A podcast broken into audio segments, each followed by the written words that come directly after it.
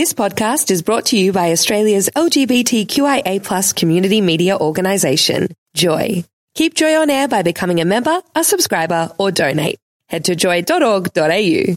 Joy, a diverse sound for a diverse community. Welcome to the Joycast from Joy 94.9. Visit joy.org.au to find out more about our Joycasts.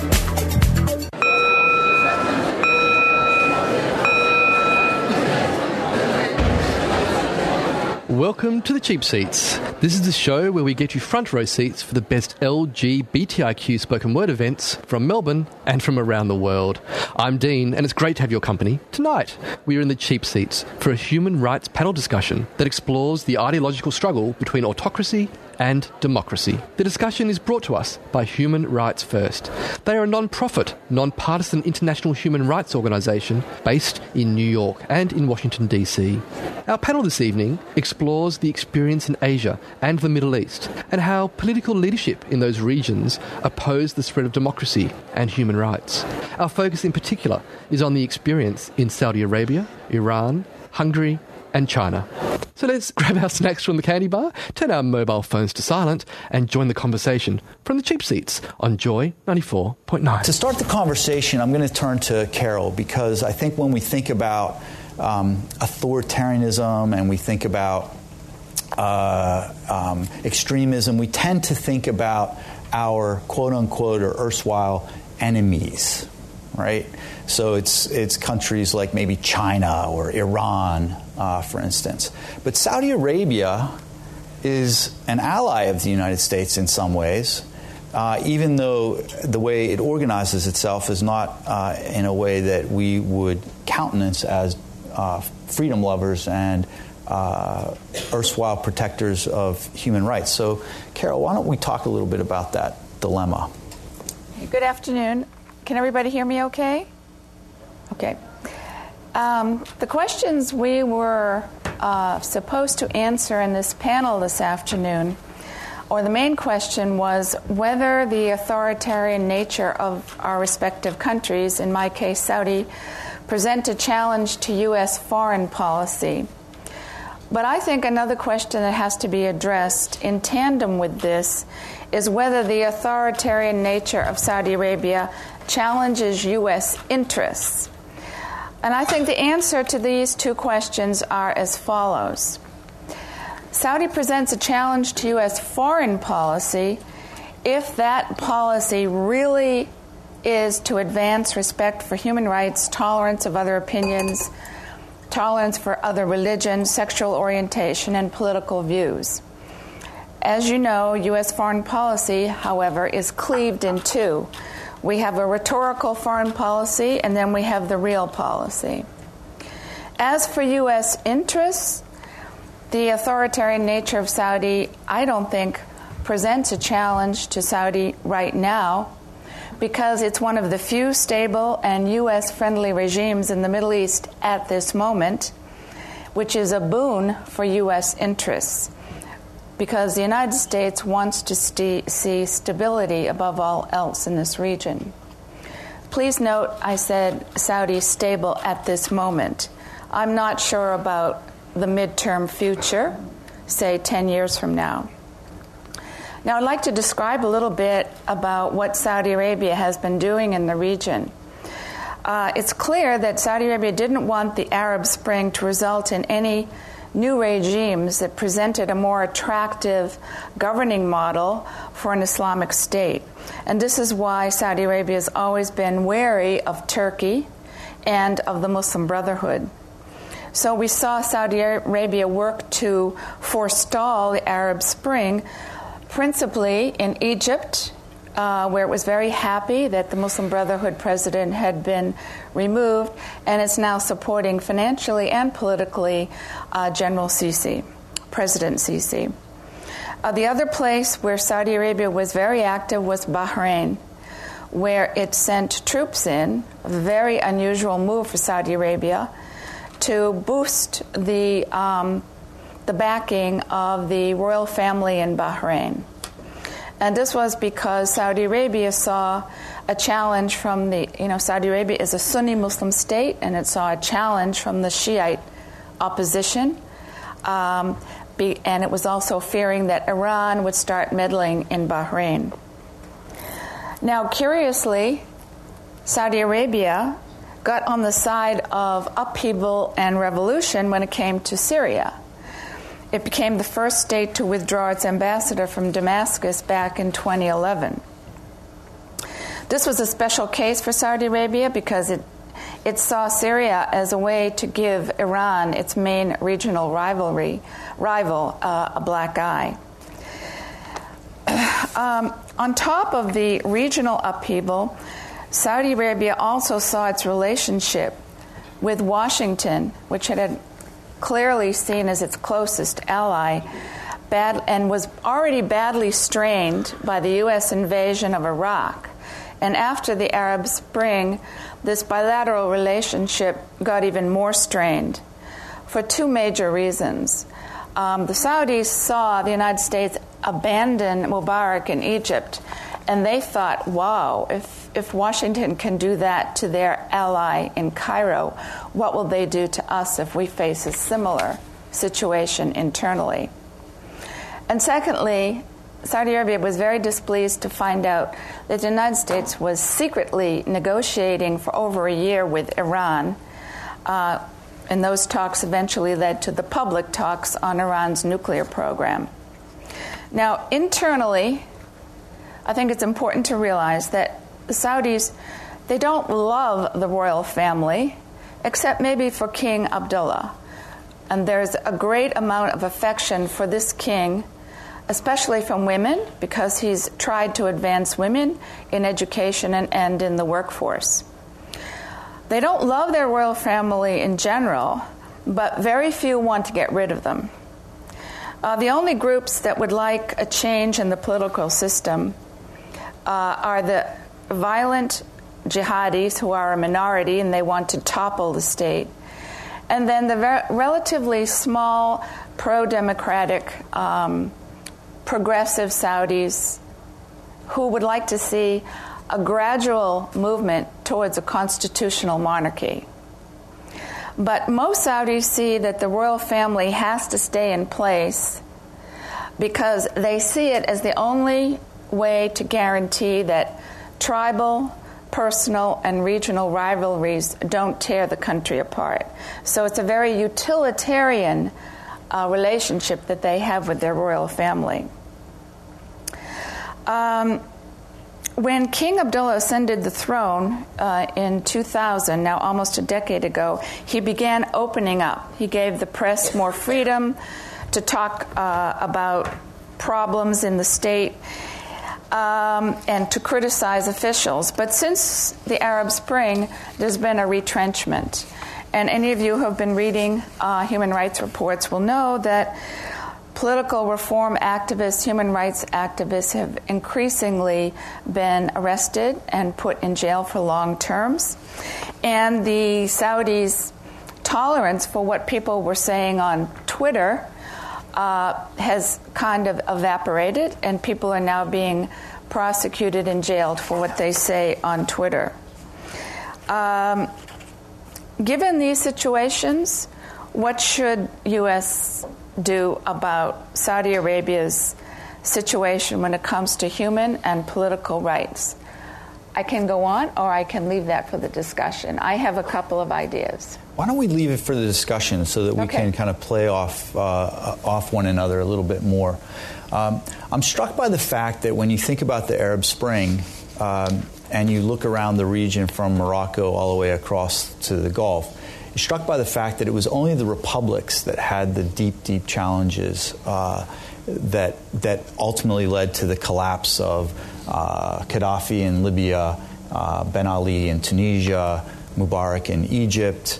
Uh, threatened uh, Bashar al-Assad, has torn the country apart. It's it's the republics, and somehow the monarchies. It's it's helpful to be commander of the faithful at some some level. There's a there's a source of legitimacy that's slightly different. Uh, but this is a challenge, of course, uh, to these, this notion of universal uh, human rights norms and the, the idea of advancing democracy in a kingdom where the source of legitimacy is religion, something that we can come back to. To kind of make the transition, then, to talk a little bit about Iran, where the supreme leader and this rival in terms of who is it that leads the quote unquote Muslim world uh, has been a defining characteristic of the struggle uh, that's that's been taking place in the year, in the region for 1500 years and is clearly at play right now. So, Mohammed, I'll just turn it over to you for some thoughts. Thank you, Scott, for your introduction. Thank you for inviting me. It's indeed a great honor to be speaking here today. Um, what I want to do is I want to go uh, and talk about the narrative that you you, um, um, you mentioned earlier today, a narrative that comes out of the um, um, the Iranian uh, conservative uh, camp. Um, a couple of months ago, Iran's supreme leader Ayatollah Ali Khamenei made um, a very important, very interesting speech uh, in a meeting with a group of um, some senior clerics um, in the country, he said that there is a new international order that is emerging. And he argued that the new uh, order, um, in this new international order, the United States is not going to enjoy the same position that it did since World War II.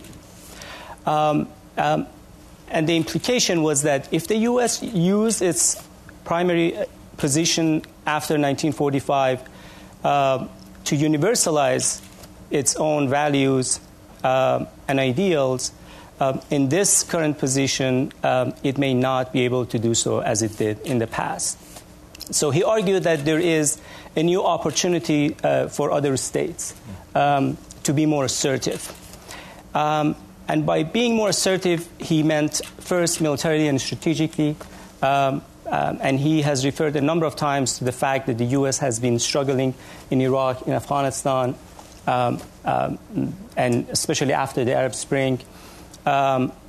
And then uh, also politically, um, so Iran has been trying to export its electoral autocracy uh, in the region, uh, encouraging its allies in Iraq, in Syria, in, in Lebanon, uh, and other countries in the region to use democratic institutions, to use elections uh, um, to come to power or to sustain their position. And last but not least, uh, in addition to this military and, and, and political uh, opportunities, there's also an opportunity to, to expand their own ideology.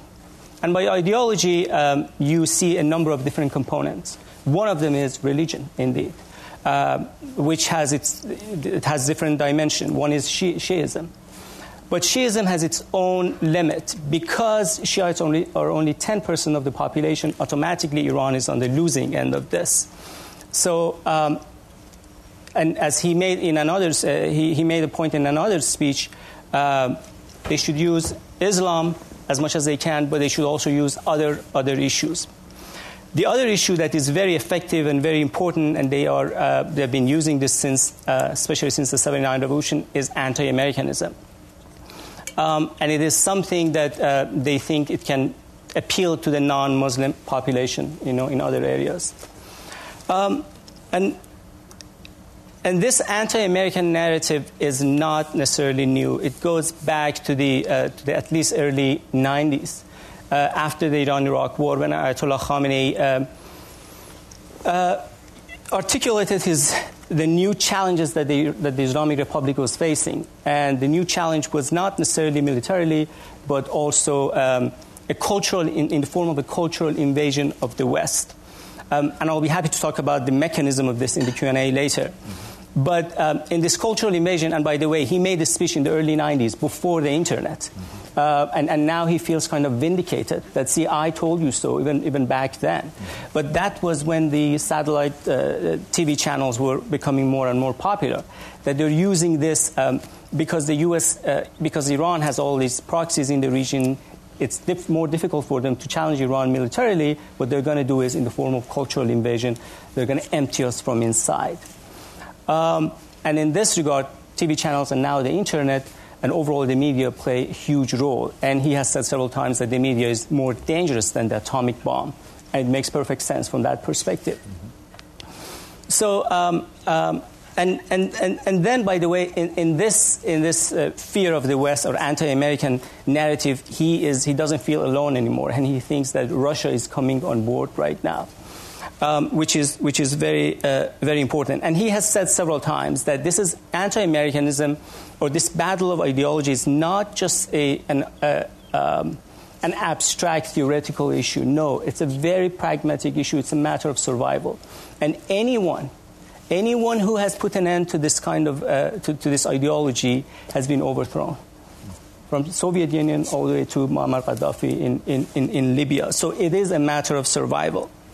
Um, and, um, and, and he thinks that the Russians, as I said, are not on, on board with him. Um, um they can be, with, with, with, hopefully, a return of a form of like a Cold War rivalry, maybe they can be an ally uh, of, of, of Iran. But let me end by just saying, uh, making one final point, um, and that is um, the real challenge to this narrative is not actually coming from outside of Iran to this, to this war of ideology. It's coming from within Iran. He's facing a population that does not believe in this, in this rhetoric anymore as it did, let's say, back in 79. Mm-hmm. And even his own president is, to some extent, to some limited extent, is challenging him. Mm-hmm. Um, and and this, is, this is the interesting battle that you see is, is inside, is within the establishment, is within, between the state and the society as much as it is. In fact, it's more than uh, what it is beyond, beyond, beyond the Iranian government. Thanks, Mohammed. It's interesting that tension there, right? Because when the supreme leader talks about a cultural invasion and then sees the people disagreeing with him, it's easy to define what's taking place as a result of the cultural invasion, which is actually coming from these, again, universal set of desires for a different sort of system. But that cultural invasion theme, by the way, seems to be common uh, across many of the countries and places that we're, we're talking about. Joy 94.9 is a GLBTIQ community radio station in Melbourne, Australia. Support Joy 94.9 by becoming a member at joy.org.au.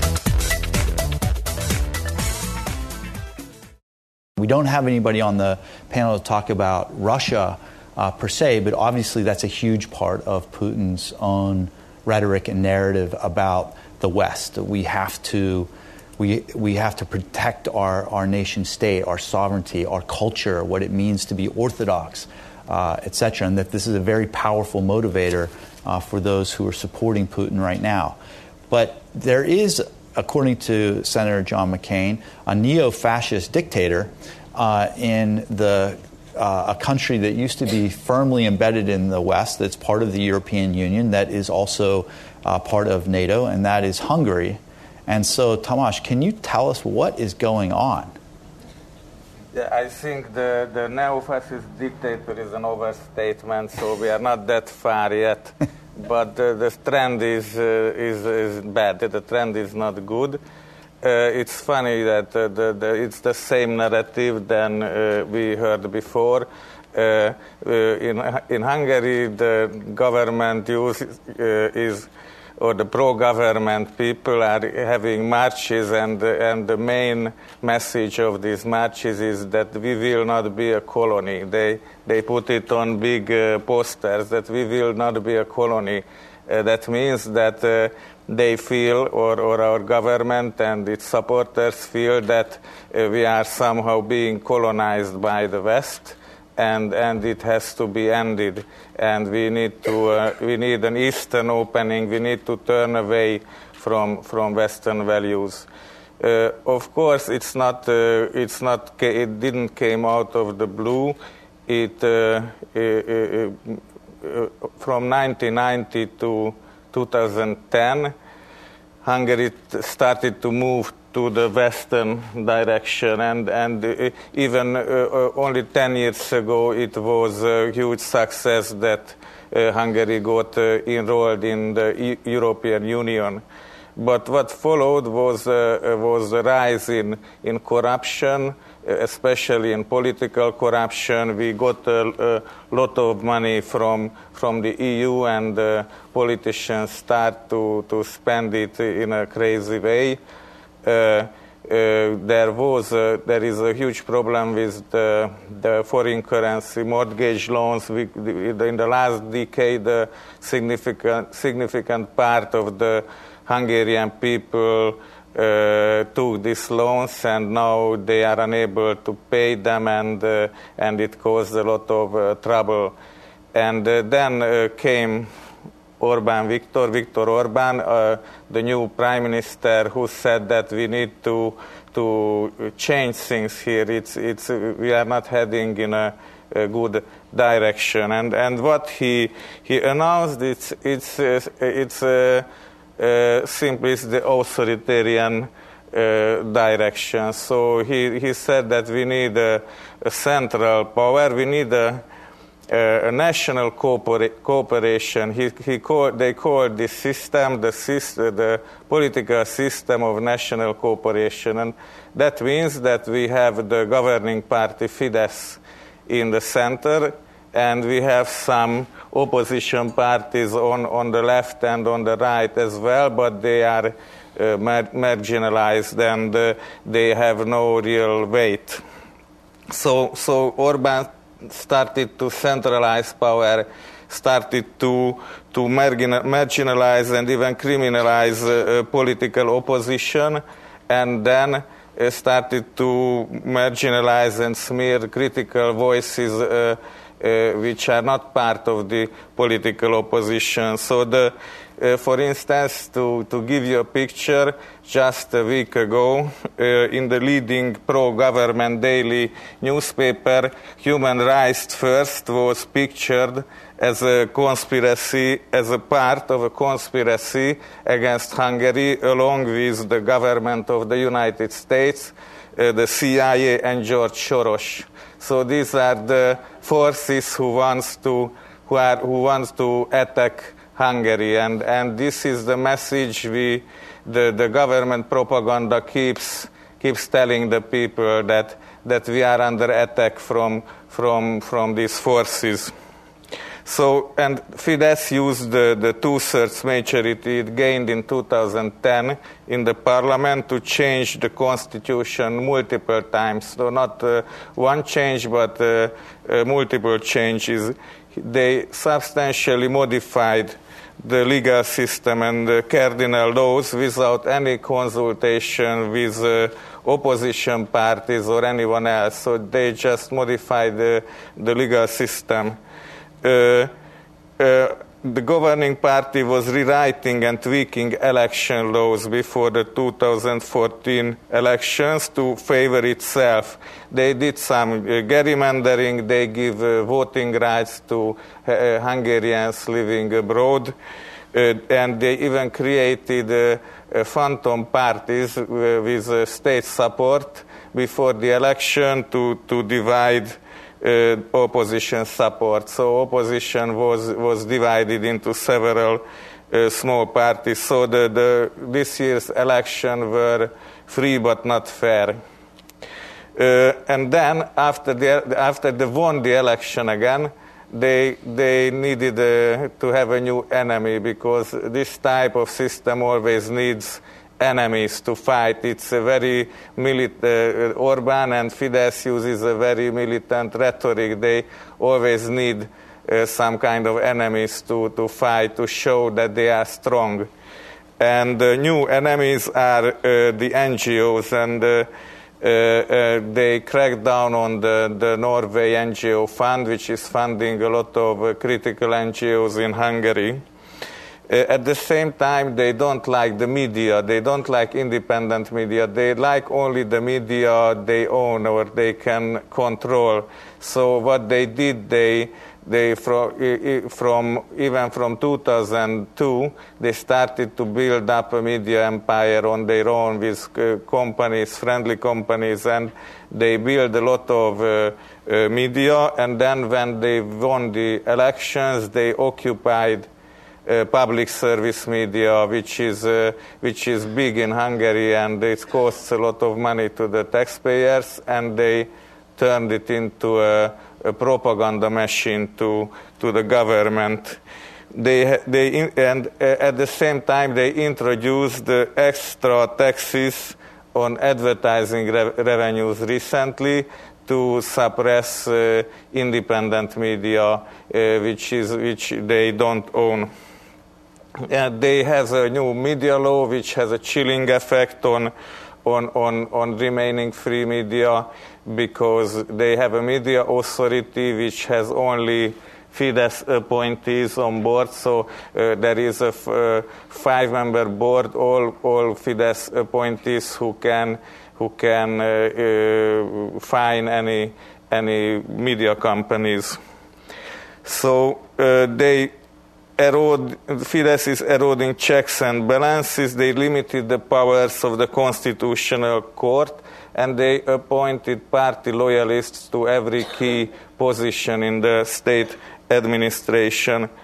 Uh, Transparency International uh, describes this situation as a state capture, uh, uh what means that important state institutions and state owned companies are using taxpayers' money to benefit uh, the economic background of the governing party. So the public procurement is tweaked to, to benefit uh, companies friendly to the, to the government. Uh, and at the same time that they are uh, uh, de- demonizing critical voices who, who point out these uh, uh, problems and they say that uh, the NGOs who receive foreign funding are are foreign agents and they are traitors and this is the very same Russian recipe which we heard is, is working in other countries as well. And, and at the end, this summer, as Scott already mentioned, uh, uh, our Prime Minister was openly praising illiberal democracies like Russia or China. Uh, he is befriending with the other dictators like the, the head of uh, Azerbaijan, who just threw an, an, uh, my colleague, a local investigative journalist, into jail to investigating the, the corrupt dealings of the of the dictator's family. So these are the new friends of, of the, the uh, Fidesz and the Hungarian government. And this comes along, along with an increasingly hostile statements about the EU and, and the United States. The cheap seats for LGBTIQ spoken word events from Melbourne and the world every Thursday night at 10 pm on Joy 94.9. Cheap seats.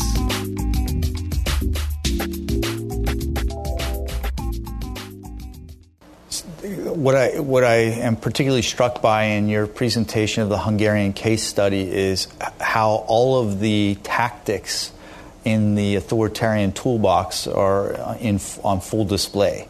Uh, they learn from each other. They adopt uh, laws almost uh, wholesale and apply them. Uh, they innovate and share uh, practices in in in a number of fora around the, the world as they try to advocate for a new set of norms that that are aligned with their political interests at home.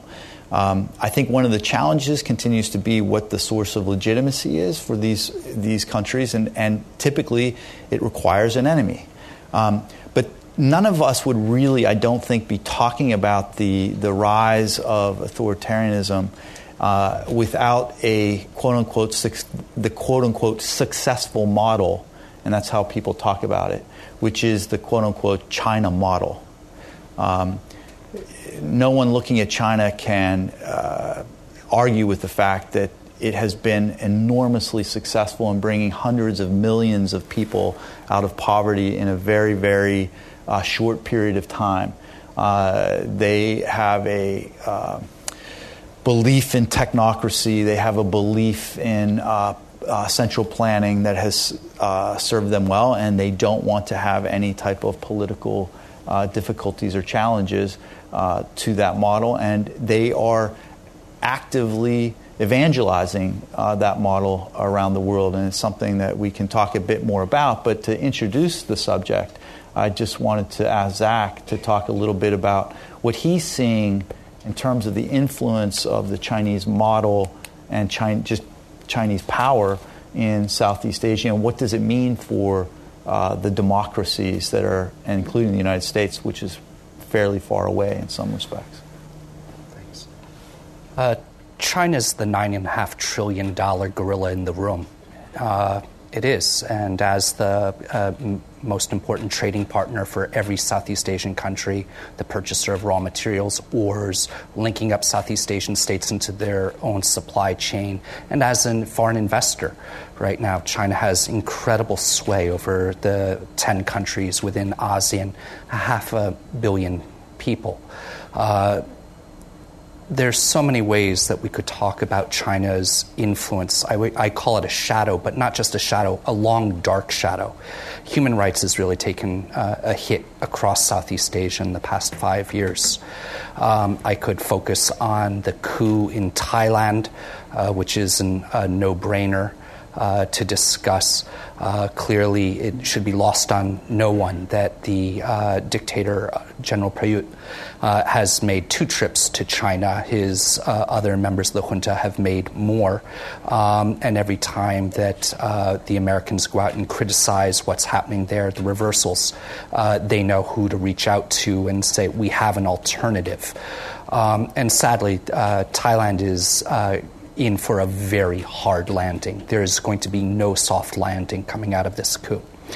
I could also talk about China's counterinsurgency in Xinjiang against the Uyghurs, uh, which is just, uh, I could not think of a counterinsurgency model that has been uh, more counterproductive um, there's a direct and positive correlation between China's strike hard campaign and terrorist attacks.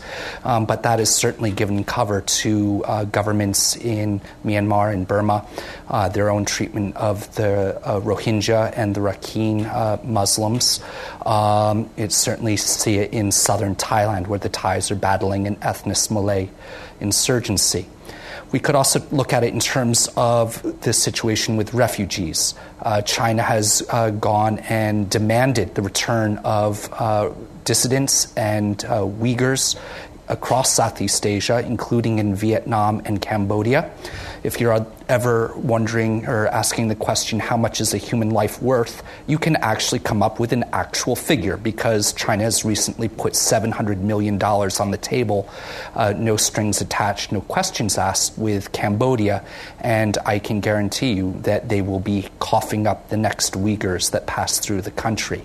And this has an implication because uh, just last week you had uh, 13 ethnic Montagnards from Vietnam cross into Cambodia.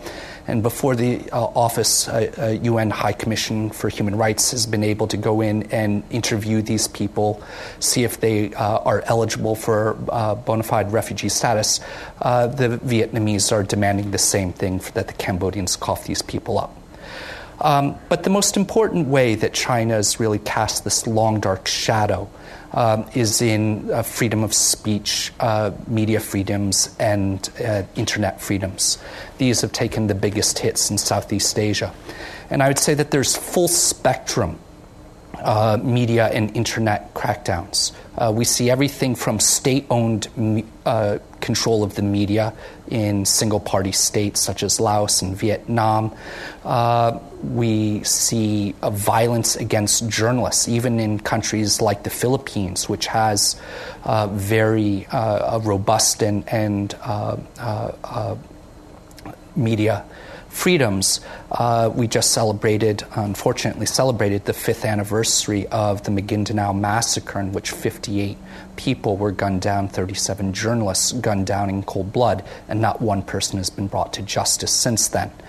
Uh, we see it uh, in terms of uh, using libel laws in Malaysia and Singapore to silence dissidents. We have control, maybe not direct censorship in Vietnam the way we used to, but editorial meetings between the party propaganda office and editors, which really creates this sense of self censorship um, that, that is in many ways far more pervasive. There's been attacks on uh, bloggers in Vietnam uh, and journalists because the authorities have actually learned that intimidation causes much less international furor than putting dissidents on uh, trial, even very quick one day trials, if that. Um, and so we're, we're seeing this. Across Southeast Asia, the internet uh, has become far more uh, controlled. Uh, just two days ago, there was an announcement in Cambodia that uh, the government has gone into the three internet service providers and demanded uh, uh, files and all the router records. Uh, this happens in other countries. Vietnam controls the internet. Thailand, since the coup, has gone from partly free to not free because of their Computer Crimes Act and uh, abuse of lese majeste laws to silence all political dissent. Uh, so this is really troubling. Um, one thing that uh, we see. Uh, Southeast Asia is, is known not uh, is is well known for corruption as well, and here, if you certainly were to plot uh, uh, the scores, uh, and I have done this from Transparency International, and match it up with media freedoms or human rights freedoms. There's a very strong, direct, and positive correlation between uh, high levels of corruption and the lack of uh, free speech. Uh, the media simply does not get to be play their role as an ombudsman. Um, Singapore is an anomaly in this, in that they actually have low levels of corruption uh, and high levels of media repression. Uh, but then again, it's four times the size of Washington, D.C. at low tide. it, it is an anomaly. Um, but everywhere else, we're seeing that the, the lack of free expression, the lack of a free media, controls over the internet, uh, arrests of bloggers, uh, has a very, very uh, negative uh, impact on socioeconomic development. Thank you. That's uh, pretty picture, Zach. Um, one of the things that I have found to be consistent in in the discussion so far has been the this predominant domination of the media by the respective players who can use the the uh, the state-owned media to drive specific messages about what the democracies are really like. Um, and Zach, I was just thinking about, you know, this report came out yesterday, and I don't know if you've had time to take a look at the Chinese news or propaganda, um, but how are they reacting to the report? And maybe, like, how's the Iranian media, media treating the, the report? I'm curious as to how um, autocrats are taking a look at these uh, reports and using them. Uh, it's exactly what you would expect. They're gloating. Uh, the, the, the editorial out of Xinhua yesterday was that the United States is in no position to tell any country uh, uh, how to treat their own citizens. Um, U.S. is in no position to lecture uh, any country about their own human rights situation until they get their own house in order. Uh, my rejoinder to that is at least in America, we can air our very dirty laundry and have a free and open discussion about it. And I challenge anyone, including uh, Malaysian, former Malaysian Prime Minister Dr. Mahathir Mohamad, who has been on a rant about this this morning, uh, that if Malaysia could have a free and open discussion about it, it would be a much better place because they have endemic uh, uh, repression and police torture. Uh-huh. In a way, very similar they're gloating, but they're also struggling. They're trying to explain why the US decided to publish this report. Mm-hmm. So if it was a leak, let's say like what happened in Abu Ghraib or, or other, other, stories, then it would have been easier for them to make the same argument as, as, as Zach was saying. But the fact that the US government released this, uh, yes, it pr- provides a lot of ammunition for them to say, see, these are things they have done. There's no question. But at the same time, I noticed that they're trying to come up with explanations why the US did this, why the government decided to do this.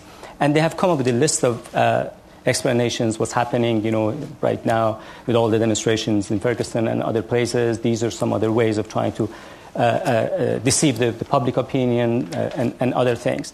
And I think this is very interesting that, uh, that they, um, um, they don't understand or they don't want to accept the fact that, yes, the U.S. has made all these horrible, horrible mistakes, there's no question. But at the same time, one branch of the government decides to come and, and publish this. And I find this very interesting. it's an encouraging point.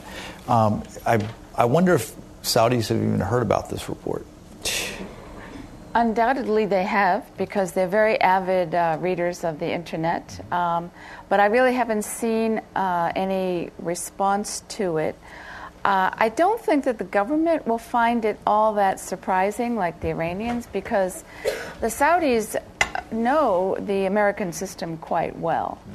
Um, a lot of the people in government now uh, studied here, and of course, there are now currently about 80,000 Saudis studying here.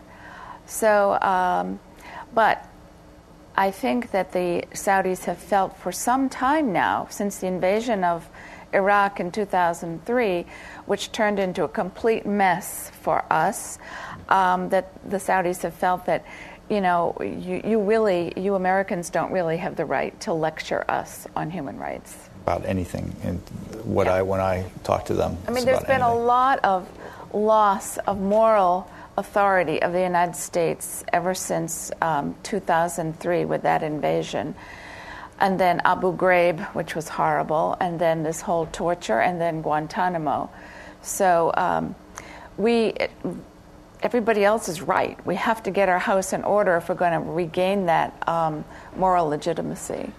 Uh, I had taken the mic away from you at one point when you were wanting to talk about some of the things that we might do with regards to, to Saudi Arabia. Maybe we could you could introduce a couple of thoughts here that we could uh, react to, and then I want to be able to get uh, some questions from the floor in our last 15 minutes. Well, uh, when it comes to Saudi Arabia, you know, a, a, legitimate question is can the United States promote its values, most importantly, democratic pluralism, if both the government and most of Saudis are not interested in having this? And also, can we promote this when we use the rhetoric of Western Christian civilization? um, the words secularism, democracy, um, tolerance, uh, sexual orientation, all these things that we take as values, respect for all these things, it, they don't translate adequately uh, for Muslims who have not yet really, except for some some exceptions, but governments have not articulated these universal concepts in their own Islamic vocabulary. Uh, and that's something they've got to learn to do, and it's going to take decades to do. But in the meantime, is there something that the United States can do to promote these values? And I think there are. Um, uh, education is really the way to go. Now, as I just mentioned, there are like 80,000 Saudis studying in the United States. And um, there's another small program initiated by Saudis in Riyadh to bring um, imams, prayer leaders, religious professors here to the United States to have dialogue with Christians. It's a religious dialogue program. And from all I hear, it's been quite successful. I think that the more programs that can be initiated by the U.S. government and by NGOs on, on uh, religious dialogue, any kind of dialogue, bringing Saudis here for short visits, for long visits, is really the way to go. Um, secondly, uh, the United States always says that the U- U.S. officials say, well, we criticize uh, Saudi human rights violations in private. Well, that's all well and good, but we don't know how strong this criticism is made in private. And the second thing is the Saudis are really not going to respond to this until um, the, the criticism is public. So I think that the U.S. does have to become a little bit more public in its criticism of Saudi human rights violations. At the same time, has to be very careful in the wording of these criticisms um, because the wording is very important. The Saudis will will parse that very carefully to see what's being said. Um, so, uh, for an exa- another way to be public about it without being um, without getting the Saudis too upset, is to go through the human rights, uh, the United Nations Human Rights Council in Geneva. I mean, there the United States can be more active in criticizing Saudi human rights violations. Um, and finally, you know, the United States had a program run by the Saudi, U.S. Embassy in Riyadh to teach community organizing and to teach, you know, um, you know, how to get the vote out and things like that. The Saudis shut it down. They didn't want that kind of thing uh, being taught to ordinary Saudis and young people. But hey, there's the internet. I mean, these programs can be taught, uh, advertised by the U.S. government or by uh, NDI and the Republican, you know, promotion of democracy. These can, things can be advertised, and Saudis can go online to learn about them. The, the, Saudi government can't do much about that. So I think those are some practical steps that could be taken. Thanks for listening to a Joycast from Joy 94.9. Thanks for listening to another Joy podcast brought to you by Australia's LGBTQIA plus community media organisation, Joy. Help us keep Joy on air. Head to joy.org.au. Joy, a diverse sound for a diverse community.